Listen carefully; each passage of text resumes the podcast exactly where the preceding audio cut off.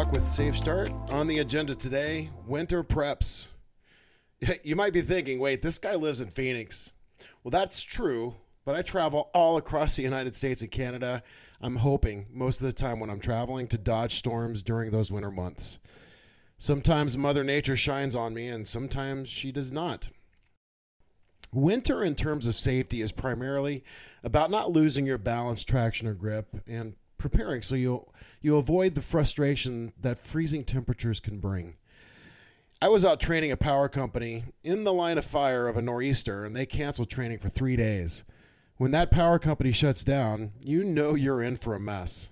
Or you might have heard me talk about how Safe Start Safe Christmas. I'll talk a bit about that in just a minute, but I've just become somewhat of a reluctant expert on the subject. Now, I can't possibly cover everything you need to know to face down old man winter. So I placed a few resources from the Center for Disease Control and Prevention. Also, with the price of home heating oil and butane or electricity at an all time high, many are rightly interested in safe alternate sources to heat their home. You'll find a CDC link as to how in the show notes as well. I've also included in the show notes a link to FEMA, where you customize winter tip sheets for your employees. And taking preventative action is your best defense against having to deal with extreme cold weather conditions by preparing your home, car, and family in advance for winter emergencies and by observing safe precautions during times of extremely cold weather. You can actually reduce the risk of weather related health problems. All right, so things to do in preparation for winter. Start off with having your furnace system and vents inspected by a qualified technician and to confirm that they're uh, functioning properly. Also, get a chimney inspection. Before you use your fireplace or wood stove for heating, have that chimney or flue inspected and cleaned by a professional. This step can prevent fires in chimneys, which, along with other wood burning devices, actually account for 18,000 residential fires each year. So don't forget to check the batteries in your carbon monoxide and smoke detectors, and also keep an emergency kit in your home, which would include non perishable food, water, flashlights, extra batteries, a first aid kit, extra medicine, baby items, of course, if necessary. Now let's talk about preparing your car. Now make sure your tires have enough tread and check the air pressure for winter driving. Lowering pressure can increase grip on the snow, but driving on the pavement at higher speeds, it actually causes the tire to overheat. So, for recommendations, check with your local tire experts. And if you live in an area that allows studded snow tires, remember there is a season for those. Check your municipal uh, your municipal websites for regulations. Tire chains are a good idea for most. If you've never used them before, now is the time to practice putting them on versus fumbling around with them on the side of the road in a major storm. Something I like to do is keep your gas tank full. I mean, if you get stranded, you've got enough fuel as a source of heat. You know, replace your windshield wiper fluid with the wintertime mixture. I absolutely remember driving through Oklahoma with my wife a long, long time ago in a galaxy far, far away. I pretended that that snow and sleet coming up my windshield was like driving in, I don't know, hyperspace. But ironically, it kept sticking to the windshield, and I didn't have enough windshield wiper fluid, so I had to pull over in the middle of that storm. And of course, why was I driving in that storm? Well, at the time, I wasn't, uh, well, I couldn't afford a hotel, and I felt like that's what I had to do. And sometimes that's what you feel like you got to do. Last two things to do for your car check antifreeze levels and have the radiator system serviced. And finally, equip your car with an emergency kit that includes water and snacks. Some of the things we talked about before, but also include first aid kit, uh, blankets, flashlights, extra batteries, and even maybe a, por- a portable cell phone charger. And don't forget to pack those emergency flares. Some things you could do to prepare your family.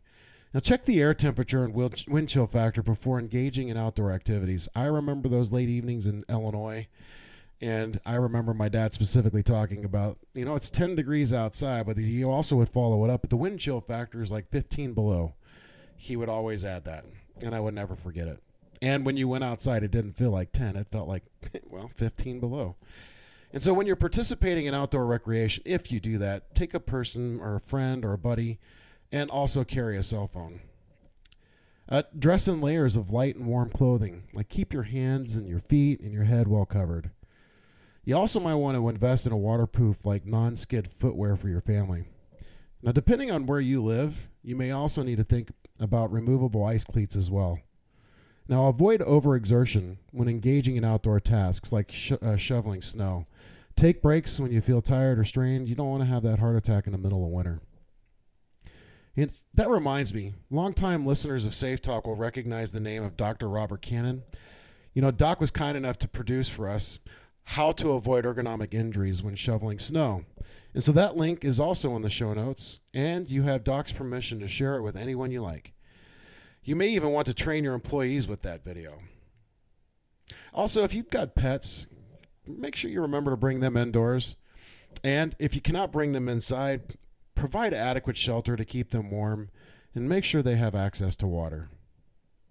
Sprinkle like cat litter or sand or salt or even some kind of ice melt mix on icy patches. And also be prepared for an emergency. You've got to know the signs of frostbite and hypothermia and know when it's time to seek emergency help. If numbness or pain doesn't go away, that means it's time to get help right away. That's that's your Christmas jingle for the year. If the pain doesn't go away, it's time to get help right away. So, preparing your home for winter takes some effort, but many of the best measures are easy and free. Use these home maintenance tips to create a winter home maintenance checklist so you can spend those cold, warm, uh, cold days warm and cozy. Like leaks and drafts coming in through the cracks in the walls, doors, and windows, they can help prevent proper heating and, and actually increase your energy bill. If your energy company doesn't provide a home energy audit, conduct one yourself. And here are a few ways to seal those leaks and drafts. Put caulking, foam, or weather stripping around moving doors and windows. You could actually use bubble wrap or a window insulator, and that's a kit, to seal up those windows you won't be using. You can add a storm door to reduce heat loss at the main entrance. You can also install insulation in your attic to prevent ceiling heat loss. Perhaps you want to replace poorly insulated doors made of wood with an Energy Star rated door like steel or fiberglass. Cover your mail slots and pet doors with insulation or heavy towels. Keep that warm air in, cold air out. Use blackout curtains on your windows. Keeping those around and open during the day, that'll let sun in, of course, and then closing them at night will keep that heat in that you've already captured. Now, if your home has ceiling fans, you should switch the blade rotation with the seasons for the best results. Yep, most of you probably don't know there's a switch to reverse the rotation. I didn't know that until I saw my brother installing those fans. And so with most ceiling fans, the blades, they should have some counterclockwise in warm months and pushing that cool air down. But in the winter, switching the blades to clockwise rotation on the lowest setting can actually push the warm air in the room down from the ceiling to keep you warmer. And you can reverse the rotation by the switch on the motor. And if your fan has a remote, you might be able to find a switch on the remote.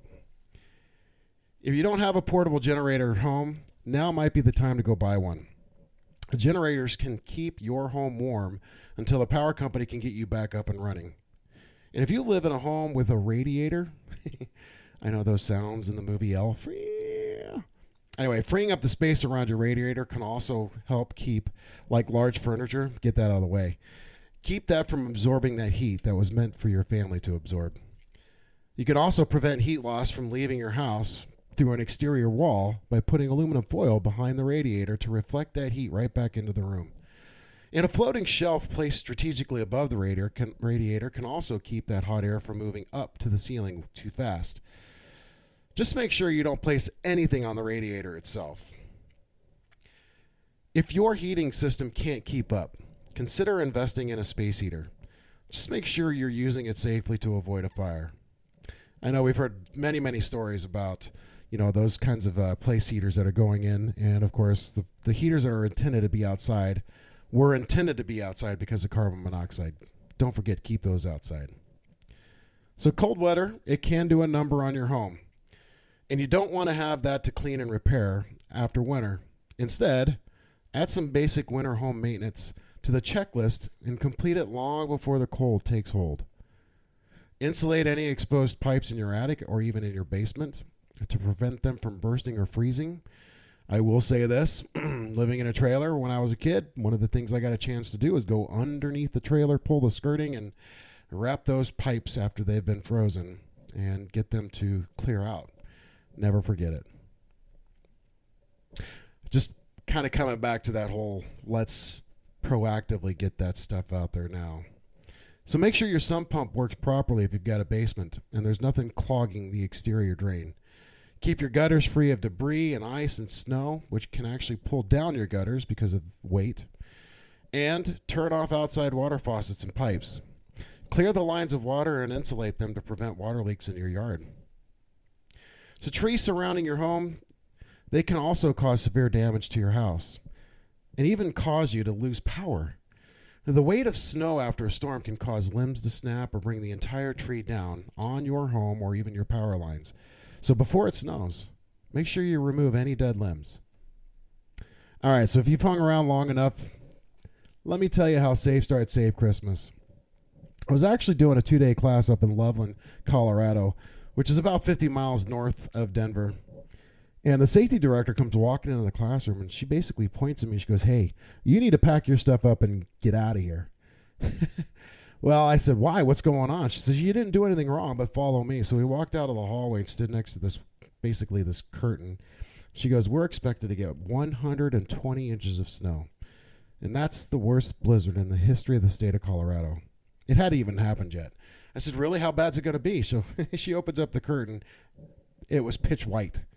And so I packed my stuff up. And now, typically, driving to Denver from Loveland takes me about an hour.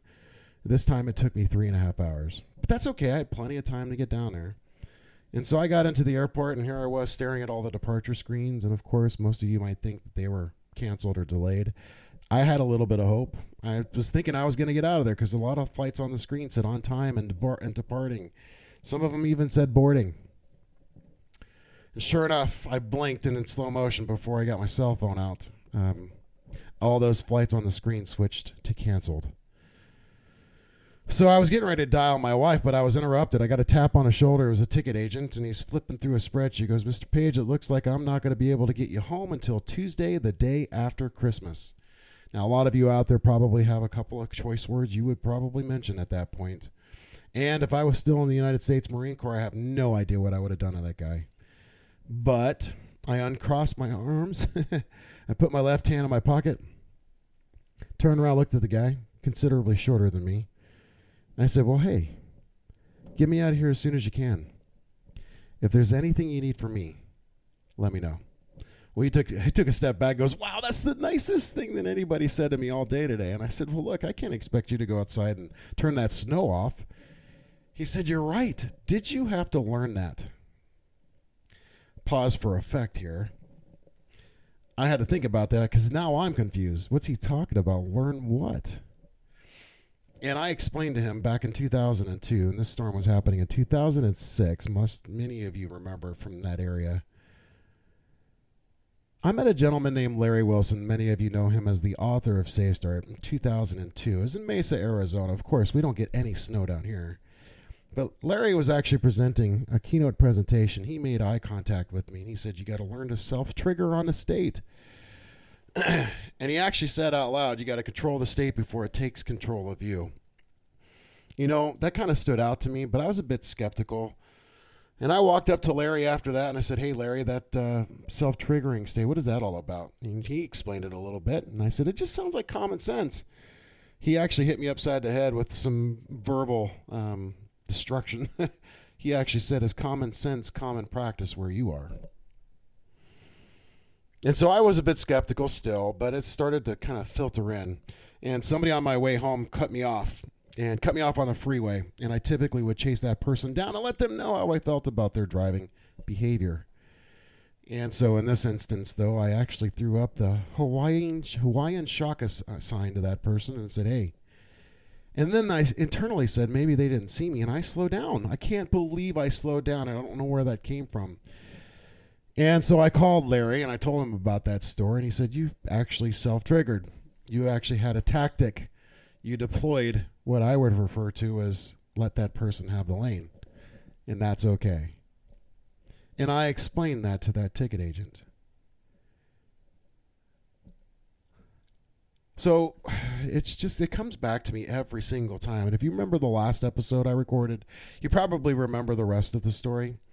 And typically, from a story perspective, I would foreshadow this story. But since we're talking about winter preparation, do you want to be at the top of the list or at the bottom of the list when you go out of an airport? When you either have a delayed or a canceled flight? Trust me, I know. I've been at the bottom of the list before. So on Christmas Eve, I heard my name on the uh, public address system. I got up to the ticket counter and I saw this guy in line. This guy was kicking the wall. He was flipping people off. He was cussing at the ticket agents on the other side of the counter. I said, Oh my gosh, what's wrong with that guy? I whispered over the counter, and the ticket agent that helped me out on Wednesday, and now it's Sunday, he says, Hey, that guy's been like that all weekend long. We just had to take his ticket away from him because we couldn't let him like that on the airplane. Oh, wow. As I responded, I said, Remind me to never make you upset. And the guy said back to me, he goes, As a matter of fact, you were the only nice guy to me all weekend long. By the way, we just recently freed up a ticket this morning and I wanted to give it to you. I took the ticket in my hand. I said, Oh my gosh, I don't even know what to say. Merry Christmas. He goes, Yeah, Merry Christmas. I said, Where did you get this? He said, See that guy right there? I actually took the ticket in my hand. I said, "Hey, do you think I should thank the guy?" And he goes, "Please don't do that." Anyways, I uh, I got home on Christmas Eve. I was able to spend time with my family. Um, came home to Phoenix, flew out to Illinois, where my wife and kids had already took taken off from Phoenix, and the rest is history. But uh, yeah, never forget it. And since that point, winter preparation. I know I've got to go to Colorado this winter. I've got to go up state. I got to go to Canada, I know I've got a lot of stuff going on what's going to bring me into the winter. And trust me, if I get to the airport, I know I want to be at the top of the list. That's another preparation story for you. So that's it for today. Don't forget to check out those resources that are down in the show notes. And please do me a favor make sure you share this podcast. And until next time, I'm Tim Page-Bittner for Safe Talk with SafeStart. We'll see you down the road.